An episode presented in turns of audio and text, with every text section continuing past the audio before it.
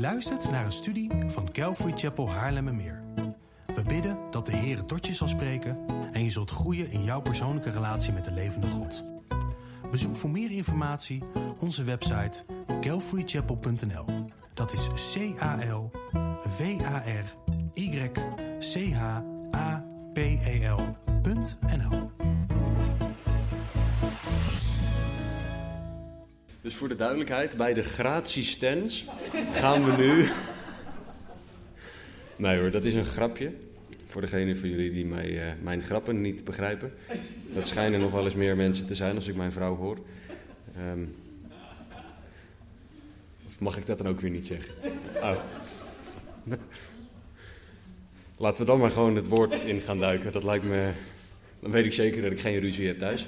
Ehm, open je Bijbel alsjeblieft op Romeinen hoofdstuk 5. We zijn vorige week begonnen aan het onderwerp vrucht van geloof. En dan ehm, doet veel mensen denken aan de vrucht van de geest in Galaten 5. Maar ook in Romeinen 5 worden er vruchten van geloof gedeeld door Paulus.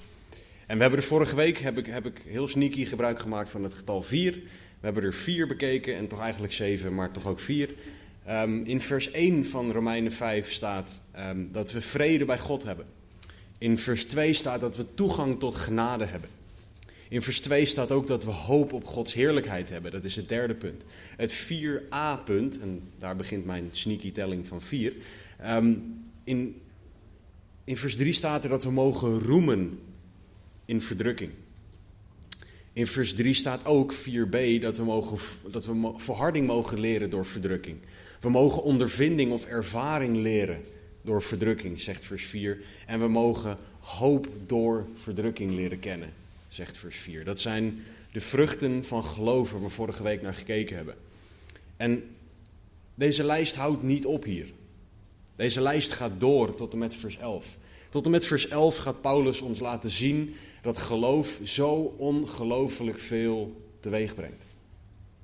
Want geloof is voorwaardelijk voor redding. Geloof in Jezus Christus is wat redding geeft.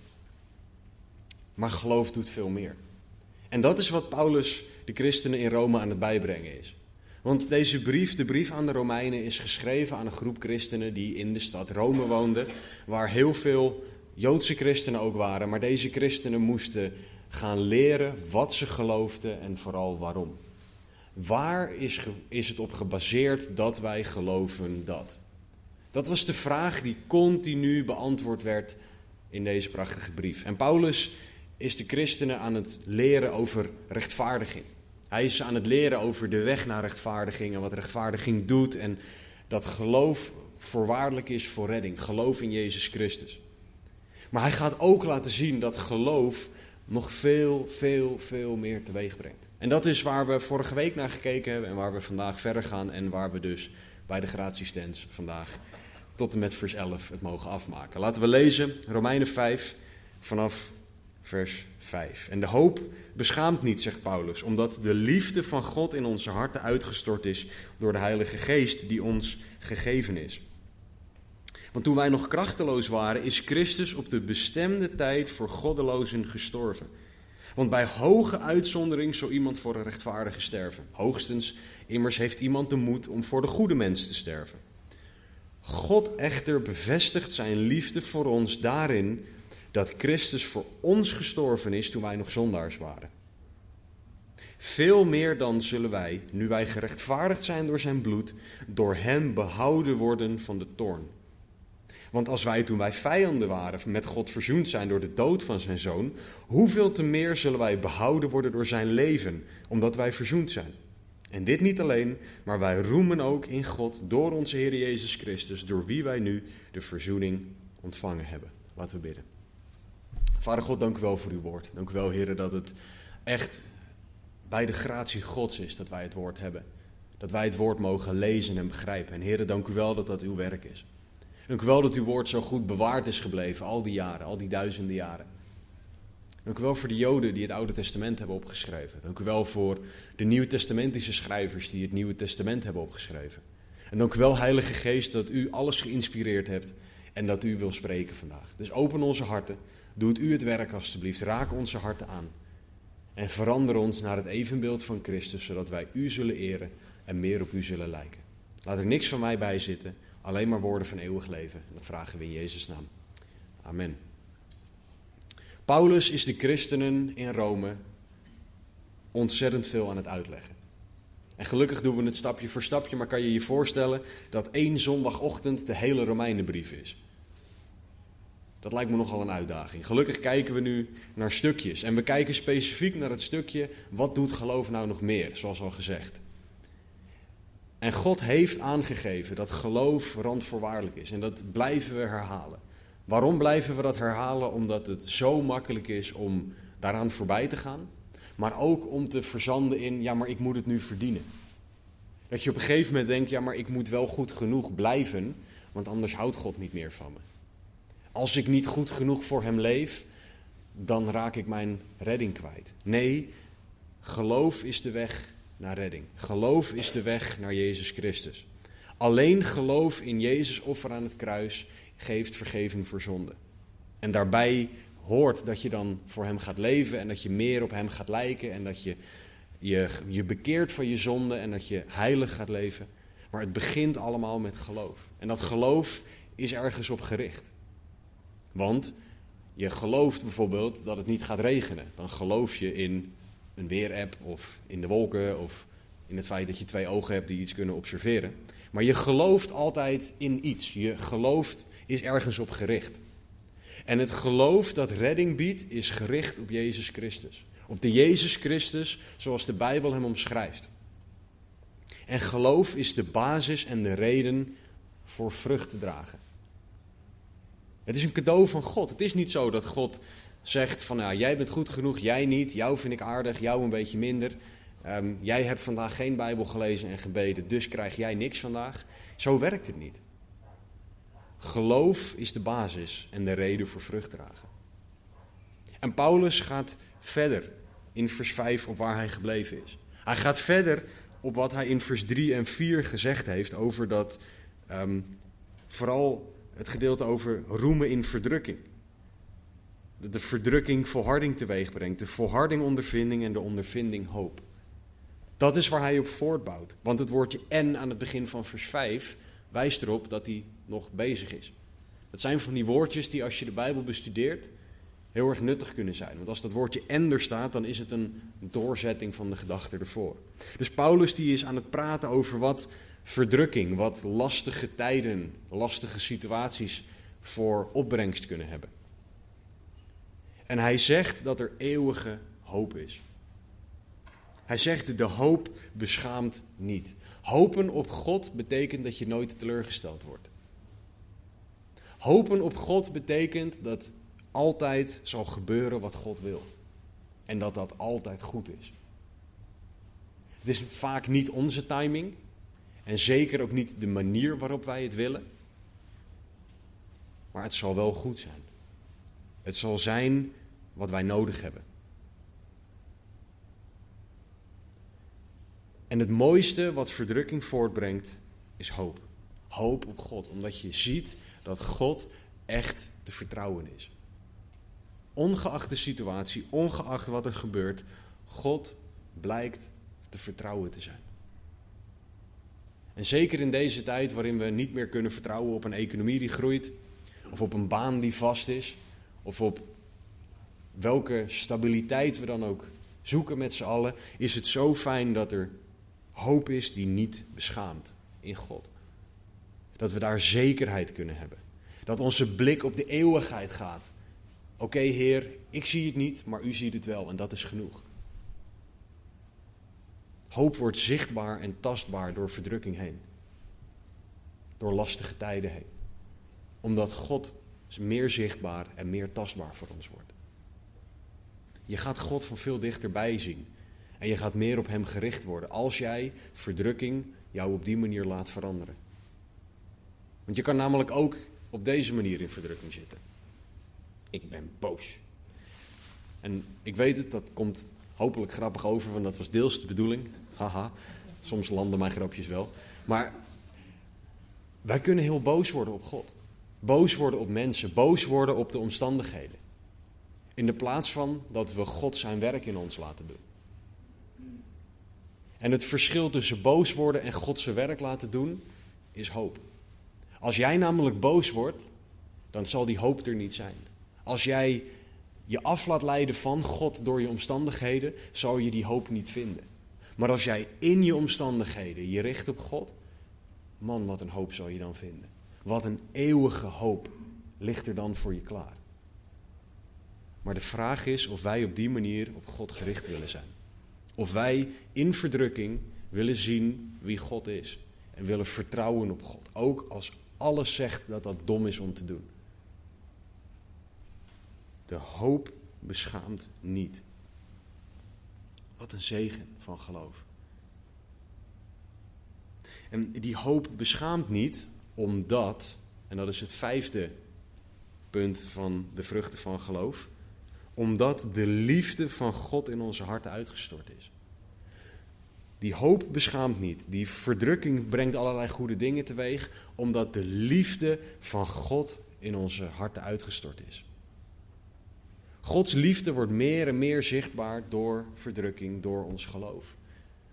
Hoe meer wij God gaan vertrouwen, hoe meer wij gaan zien hoe groot Zijn liefde is. Hoe meer wij God gaan vertrouwen, hoe meer onze ogen open gaan voor het feit dat alles wat God zegt waar is. Dat God nooit zal liegen. Hoeveel liefde laat dat wel niet zien? Dat zijn woord, zijn, zijn belofte aan ons is. En dat dat zeker en vast is. Deze liefde, in het, het, het wordt hier het woord agape gebruikt, wat onvoorwaardelijke liefde is. Deze liefde van God is er voor jou. Omdat de liefde van God in onze harten uitgestort is. Dat is een feit, dat is een, iets waar we ons aan vast mogen houden. En de vijand, Satan, wil heel graag dat jij op de volgende manier denkt. En de hoop beschaamt niet, top, omdat de liefde van God in onze harten uitgestort is. Oh, maar is dat wel voor mij? Want ik heb vandaag gelogen. Of ik heb gezondigd vandaag, om het even algemeen te houden. Houdt God dan nu ook nog wel van mij? Heb ik die liefde dan niet aan de kant gezet? Of is die liefde er voor iedereen behalve voor mij? Het Grieks zegt hier dat God overstromend veel onvoorwaardelijke liefde geeft en gegeven heeft. Met als enige voorwaarde geloof in de Heer Jezus Christus. Net als het woordje hebben in vers 1, wij dan gerechtvaardigd uit het geloof hebben vrede, staat het woordje voor het uitstorten van de liefde staat in de perfecte vorm in het Grieks.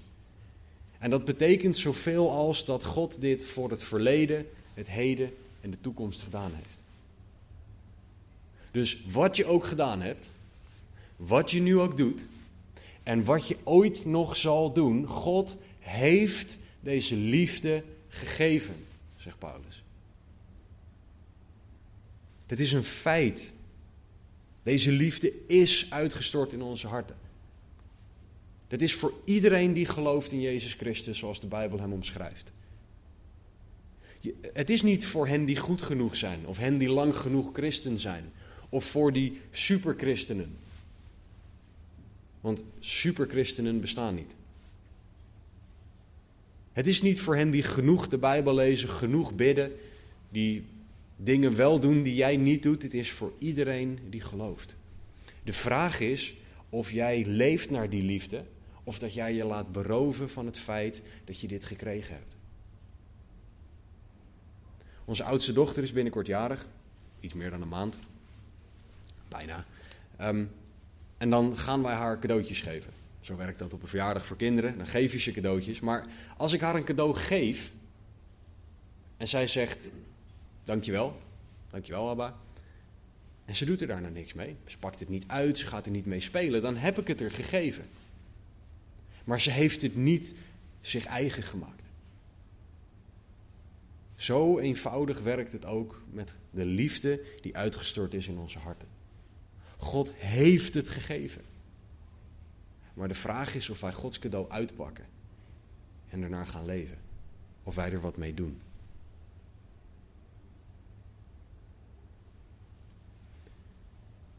Paulus die schrijft hier iets geweldigs. Paulus was, was briljant. Als je kijkt naar de opbouw van zijn brieven, en ik reken dan ook even voor het gemak Hebreeën mee, dus briljante brieven, briljant opgesteld. Paulus was waarschijnlijk echt een briljant man. Want hij wilde dat we bepaalde dingen zouden snappen in ons hoofd. Maar Paulus die werd echt geleid door God om verder te gaan dan dat. Want als ons hoofd vol ergens van is, dan is dat niet genoeg. Deze liefde mogen we ervaren. Want je kan theoretisch weten dat iemand van je houdt, maar als het niet praktisch wordt of als je het niet ervaart, dan is het een probleem. Als ik tegen mijn vrouw zeg dat, ze, dat ik van haar hou en dat dat voor haar iets puur theoretisch is, maar ik laat het nooit zien, dan is er een probleem. Als ik haar het niet laat ervaren. Liefde is iets wat God wil dat wij ervaren. God wil dat wij snappen wat we geloven, waarom we het geloven, maar dat we dan ook Zijn liefde gaan ervaren. Dat we gaan zien dat wat Hij zegt waar is en dat we daardoor die warme deken van Gods liefde over ons heen voelen. God wil dat we zowel intellectueel, dus in ons hoofd, dat we begrijpen wat er gebeurt, maar we mogen ook ervaren hoe het is om zijn kind te zijn.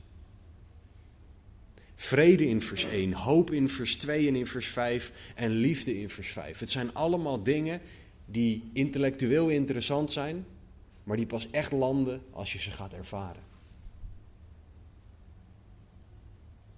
God is ook een God van onze gevoelens. Dus wij mogen deze dingen ervaren. En voor de duidelijkheid, gevoel hoeft niet leidend te zijn, want gevoel kan ook misleidend zijn. Maar het is niet verkeerd om God te vragen: Heer, laat me uw liefde ervaren. Ik vraag dat God vaak genoeg. We mogen het echt vragen aan God: Heer, laat me die vrede, laat me die, die hoop, laat me die ervaren. Want u zegt en u belooft dat u het uitgestort hebt. Laat me dat dan ook voelen in mijn dagelijks leven. Want dat is dan ook iets wat je dan zou willen delen met een ander. God wil dat wij leven naar de liefde die in onze harten uitgestort is. Overweldigend veel uitgestort door God. Het is niet dat God een heel klein bekertje geeft. Hij stort gewoon een hele oceaan leeg van liefde in, in jouw hart. En dat elke keer weer. Elke keer dat je hem ernaar vraagt. Elke keer dat hij zich bewijst. Een oceaan van liefde in je hart. Dat is wat God doet. Dat is hoeveel hij van jou houdt. Van mij houdt. Van ieder mens houdt. En dat is wat we mogen ervaren door geloof heen. Paulus gaat verder in vers 5. De hoop beschaamt niet, omdat de liefde van God in onze harten uitgestort is door de Heilige Geest die ons gegeven is. Midden in deze lijst, soort van middenin, staat de grootste gave die God ons kan geven. En dat is de Heilige Geest. En waarom is dat de grootste gave? Omdat geloof ervoor zorgt dat God zelf in ons woont. Door geloof zegt 1 Korinthe dat wij de tempel van de Heilige Geest zijn. Wat betekent dat God met al zijn glorie in ons woont. Er staat hier ook de Heilige Geest die ons gegeven is. Dit is een voldongen feit. Elke christen, iedereen die gelooft in Jezus zoals het woord hem omschrijft, heeft de Heilige Geest in zich. Bijbelcommentator David Guzik heeft hier het volgende over gezegd. Iedereen die een christen is, heeft de Heilige Geest, zegt Romeinen 8, vers 9. Maar niet elke christen leeft in de volheid van de Heilige Geest, volgens Efeze, zoals Efeze 5, 18 omschrijft. En niet elke christen wandelt in de geest. Romeinen 8, vers 4 en 5. Einde citaat. Iedere christen heeft de Heilige Geest, maar het issue is leven wij naar de volheid van de Heilige Geest en wandelen wij in de Heilige Geest? En nu denk je misschien, hè? Wat betekent dat? De Bijbel staat vol met prachtig christelijk jargon. Gewoon van die vaktermen. In het Engels noemen ze dat Christianese. Gewoon, je, je begrijpt het als je er een tijdje in rondloopt. Maar wat betekent het nou, gevuld zijn met de geest en continu gevuld zijn met de geest? Het beeld dat in Efeze 5 geschetst wordt, is een vaas die je bij moet vullen, omdat er gaten in zitten. Dat is het beeld. Dus je mag God vragen om de Heilige Geest in jou te gieten. En dan zie ik het zo voor me dat God zo'n hele grote vaas pakt en zo naar beneden kiepert. Met in hoeveelheden die wij niet kunnen, kunnen bevatten. God zelf komt in je wonen. Je mag hem daarom vragen, gewoon als een kind. Als mijn dochter iets wil, dan vraagt ze dat. Of ze probeert het mij te bevelen, maar dat is iets wat we er proberen af te leren. Dan vraag je dat. Dan vraag je dat aan je hemelse papa. Papa, vul mij alstublieft met de Heilige Geest. Zo simpel is het. En wat betekent dat dan? Nou, dat God jou gaat leiden. Dat jij mag leren luisteren naar de leiding van de Heilige Geest. Dat je mag doen wat Hij van jou wil. En dat is dat tweede punt, dat wandelen in de geest. Dat, heeft, dat spreekt gewoon over jouw levenswandel, de dingen die jij doet. Doe jij de dingen waar de Heilige Geest blij van wordt? Of doe jij dingen waar de Heilige Geest niet blij van wordt? Dat is wat het betekent. En ook dat mag je vragen. Heere God, Heilige Geest, leid mij om te luisteren naar wat u zegt en om het te doen. Dat is wat we mogen doen. Dat is wat het voorrecht van de christen is. God zelf wil in jou wonen. God zelf woont in jou als jij gelooft. En dan wil Hij ervoor zorgen dat je continu Zijn aanwezigheid bij je en in je blijft houden. En dat je gaat luisteren naar wat Hij zegt. Wat een zegen is dat. Dit is de God van hemel en aarde die in jou wil wonen. Sta daar eens bij stil. De God die ons DNA gemaakt heeft. De God die haren op jouw hoofd gezet heeft, in welke hoeveelheid dan ook. De God die jou de huidskleur gegeven hebt die je hebt. Die jou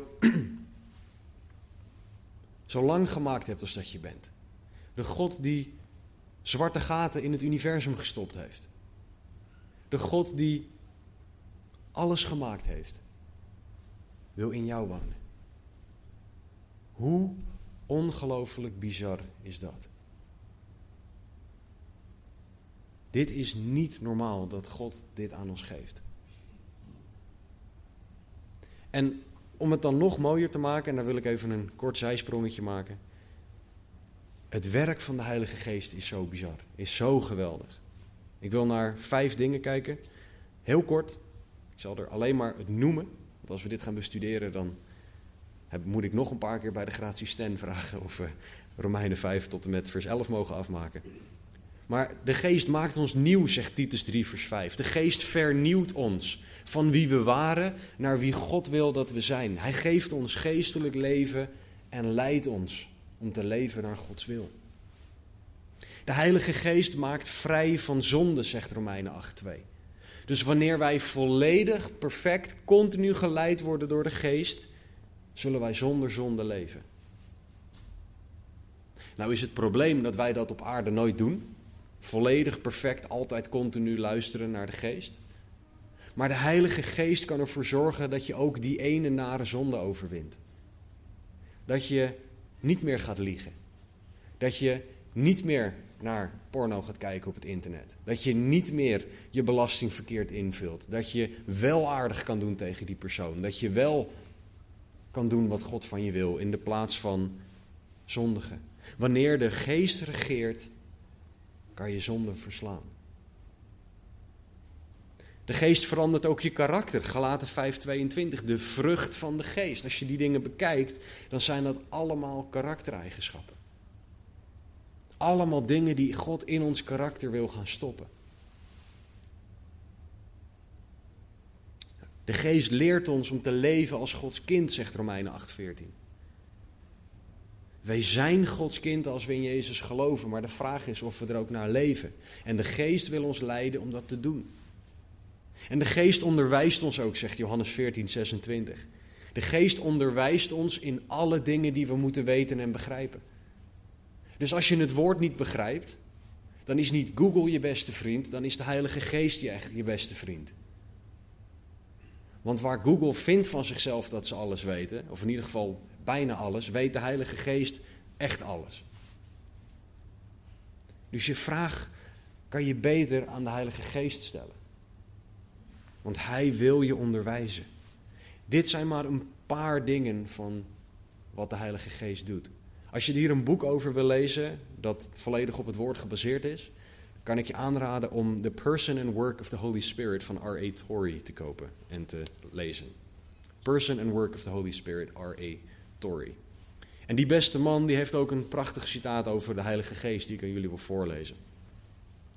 Degene die de Heilige Geest in zich heeft als een bron van eeuwig leven, is onafhankelijk van de pleziertjes van de wereld. Deze persoon geeft deze dingen op. Niet zozeer omdat hij of zij denkt dat ze verkeerd zijn, maar omdat hij of zij iets veel beters heeft. Je verliest alle verlangen naar deze dingen door de geest. Einde citaat. Dit is wat de Heilige Geest in jou wil doen. Dit is wat een vrucht van geloof in Jezus Christus is. Dat deze geest in jou wil wonen en jou wil leiden. En dat alleen omdat je gelooft. Wat een zegen is dat. Vraag God in geloof om de doop met de Heilige Geest, oftewel dat de Heilige Geest over je komt en dat Hij je zal leiden. En God zal je verrassen met wat voor een geweldige zegen dat is.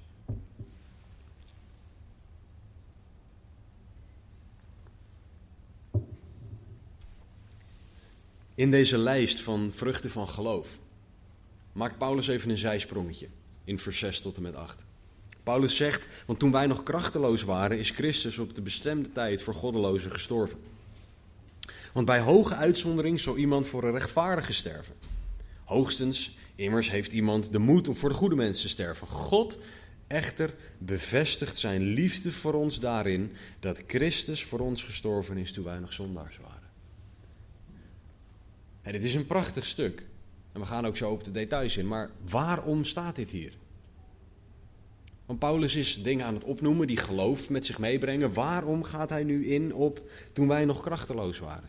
Nou, Paulus maakt hier duidelijk hoe groot de zegen van al deze dingen is.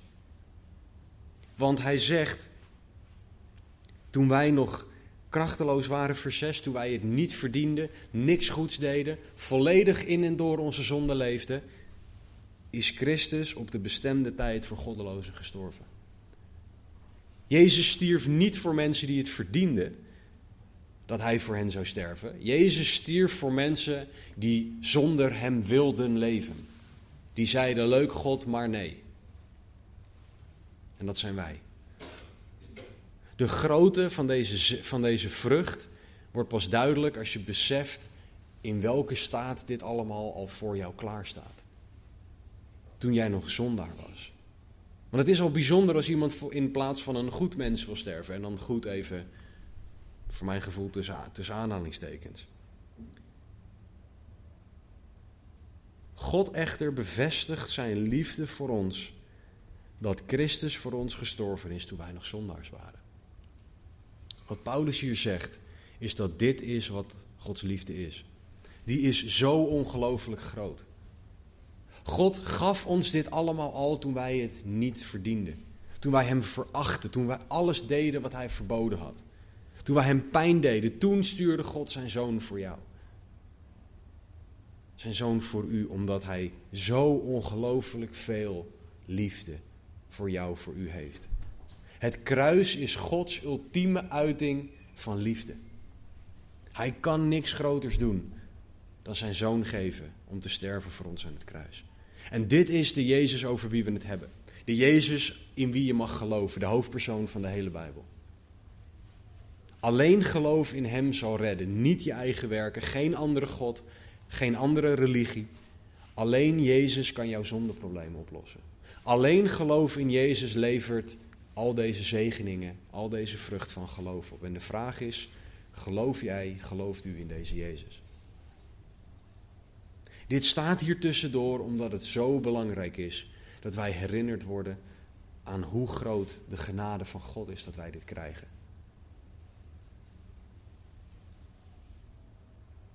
Paulus gaat verder in vers 9. Veel meer dan, alsof het nog niet genoeg is. Veel meer dan zullen wij, nu wij gerechtvaardigd zijn door zijn bloed, voor hem, door hem behouden worden van de toorn. En dit is het zevende punt, de zevende vrucht van geloof, behouden van de toorn. God blijft zegenen. Hij behoedt ons van toorn. Nou, wie behoedt hij van toorn? Wij, wij nu gerechtvaardigd door zijn bloed. Oftewel de mensen die geloven in Jezus Christus. Is het nou bijzonder dan? Is het geweldig dat God ons behoudt van toorn?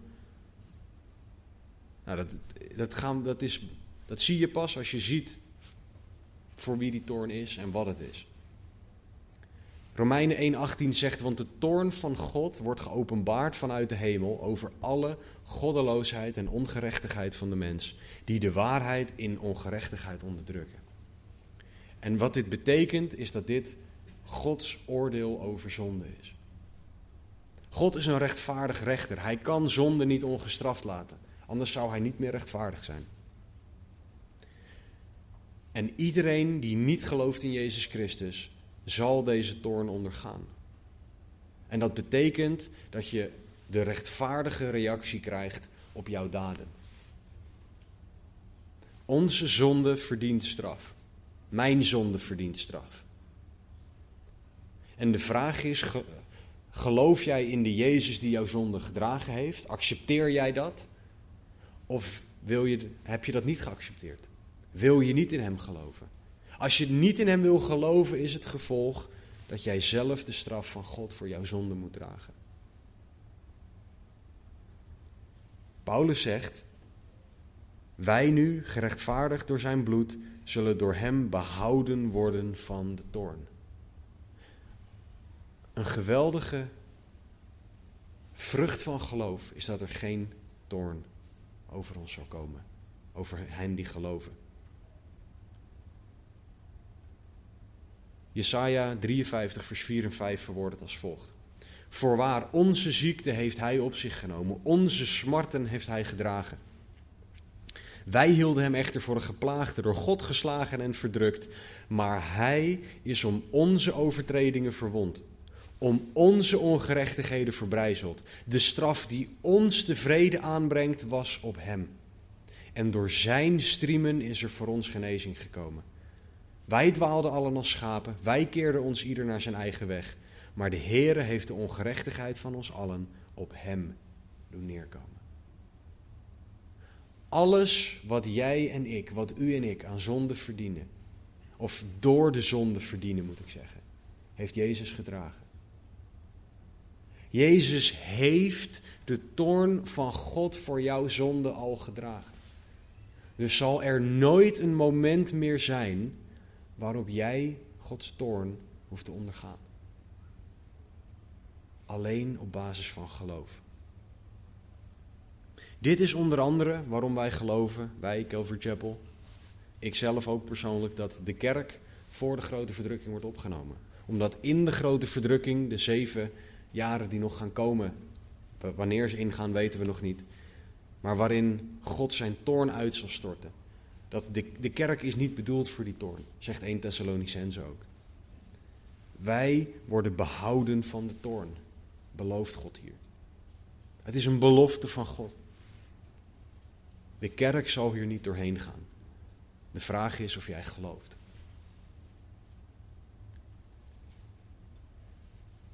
Wat prachtig is, is dat God ons laat zien in vers 10.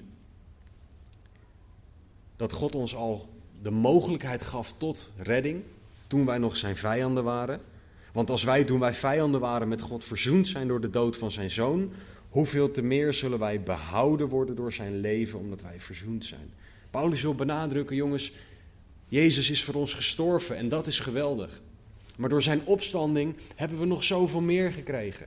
Hoe geweldig is het? We hoeven die toorn niet te ondergaan. Jezus dood gaf ons leven, Jezus opstanding gaf ons zegen. Zoveel houdt God van jou. En het laatste punt van de vruchten van geloof staat in vers 11. En dit niet alleen, maar wij roemen ook in God door onze Heer Jezus Christus, door wie wij nu de verzoening ontvangen hebben. Paulus die maakt duidelijk, het is alleen maar mogelijk door onze Heer Jezus Christus. Door Jezus roemen wij in God, ontvangen wij verzoening. Maar het geloof zorgt er ook voor dat we naar die verzoening gaan leven. Want wat Paulus hier niet zegt is, pas wanneer jij gelooft, na een tijdje is er pas verzoening. Dat God soort van een, een, een, een, een, een testperiode in, uh, in, in, inbouwt. En dat hij zegt, nou ja, als je deze drie maanden doorkomt van geloven, dan ben je goed genoeg en mag jij hier naar leven. Dan heb je echt verzoening gekregen. Nee, vanaf het moment dat jij gelooft is er verzoening. Alleen de vraag is of we er naar leven. Romeinen 8:15 zegt het volgende. Want u hebt niet de geest van slavernij ontvangen, die opnieuw tot angst leidt, maar u hebt de geest, geest met hoofdletter, de heilige geest van aanneming tot kinderen ontvangen, door wie wij roepen, Abba Vader. Wat, wat Paulus hier in Paulus taal zegt, is je bent een kind van God. En de heilige geest is de bevestiging daarvan. Door Jezus, door geloof in Jezus mag je Gods kind zijn. En mag je daar naar leven. En dat wil de Heilige Geest in en door je heen doen. Je bent verzoend en je mag er naar leven, is wat Paulus wil. Door geloof mogen we inzien wie we waren, maar vooral wie we nu zijn. Paulus wil dat we ons beseffen waar we vandaan komen, maar vooral waar we naartoe gaan. En waar God ons naartoe brengt en hoe goed God voor ons is.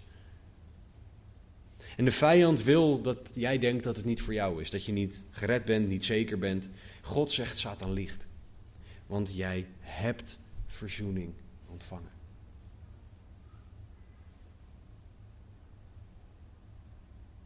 Het feit dat je iets ontvangen hebt, zoals ik dat voorbeeld met dat cadeautje aanhaalde, betekent niet dat je het ook gebruikt. Dat je er naar leeft. Dus vraag God om jou te leren leven als zijn geliefde kind. 1 Johannes 3:1 zegt: Zie hoe groot is de liefde die de Vader ons gegeven heeft, dat wij kinderen van God worden genoemd. Daarom kent de wereld ons niet, omdat zij Hem niet kent. Wij zijn kinderen van God op het moment dat wij geloven en daar mogen we naar leven. Dit is hoe God jou ziet. Zo, daar mag jij naar leven. Het geloof doet zoveel geweldige dingen. Vrede bij God, toegang tot genade, hoop op eeuwigheid, roemen in verdrukking, volharding, ondervinding en hoop in verdrukking. En vandaag hebben we gezien Gods liefde die we mogen gaan ervaren. Het leren leven naar de, naar de Heilige Geest. Behouden worden van Gods toorn, behouden zijn van Gods toorn. En verzoend zijn met God en daardoor nu als zijn kind mogen leven. Allemaal door geloof. Dat is hoeveel God van jou houdt. En de vraag is of jij ook van Hem houdt en of jij in Hem gelooft. De vraag is, geloof jij in Jezus? En misschien niet de Jezus zoals je die op school gehoord hebt of in de media ziet of waar dan ook ziet. Maar de Jezus zoals die omschreven wordt in de Bijbel is waar we het over hebben. De Jezus die voor jou gekomen, gestorven, opgestaan en teruggegaan naar de hemel is. De Jezus die al jouw zonden aan het kruis droeg. Ja, jij bent een zondaar, u bent een zondaar, net als ik. En daarom hebben wij Jezus nodig. Dit is de Jezus aan wie je vergeving mag vragen voor je zonde. Als je dat nog niet gedaan hebt, doe dat vandaag. Doe dat nu, want vandaag is de dag van redding. Christen, hoe is jouw geloof? Draagt jouw geloof vrucht? Ervaar jij dat God zijn liefde uitgestort heeft in jouw hart? Leef jij naar de liefde die je ontvangen hebt? Of is het iets theoretisch in je hoofd? Vraag het aan God. Voor het eerst of voor de zoveelste keer. Dat je die liefde mag gaan ervaren. Christen, word jij geleid door de Heilige Geest? Of leidt iets of iemand anders jou? Christen, besef jij dat jij behouden bent van de toorn en leef jij naar de hoop die dat geeft? En daarbovenop, zet jou dat ook aan tot het vertellen over Jezus aan andere mensen. Zodat zij niet door die toorn heen hoeven te gaan. En christen, leef jij naar het feit dat je verzoend bent en Gods geliefde kind bent? Of heb jij het idee dat je een soort van het bastaardkindje bent die net aan op de mat mag zitten? God heeft geen bastaardkindjes. God houdt van al zijn kinderen evenveel. En jij mag leven als zijn geliefde kind. We vieren vanochtend heilig avondmaal. De enige reden dat we dat kunnen doen is doordat Jezus voor ons gestorven is. Avondmaal is het vieren van het feit dat Jezus dit voor ons gedaan heeft. Dat Hij onze zonde gedragen heeft. Dat Hij voor ons gestorven en opgestaan is.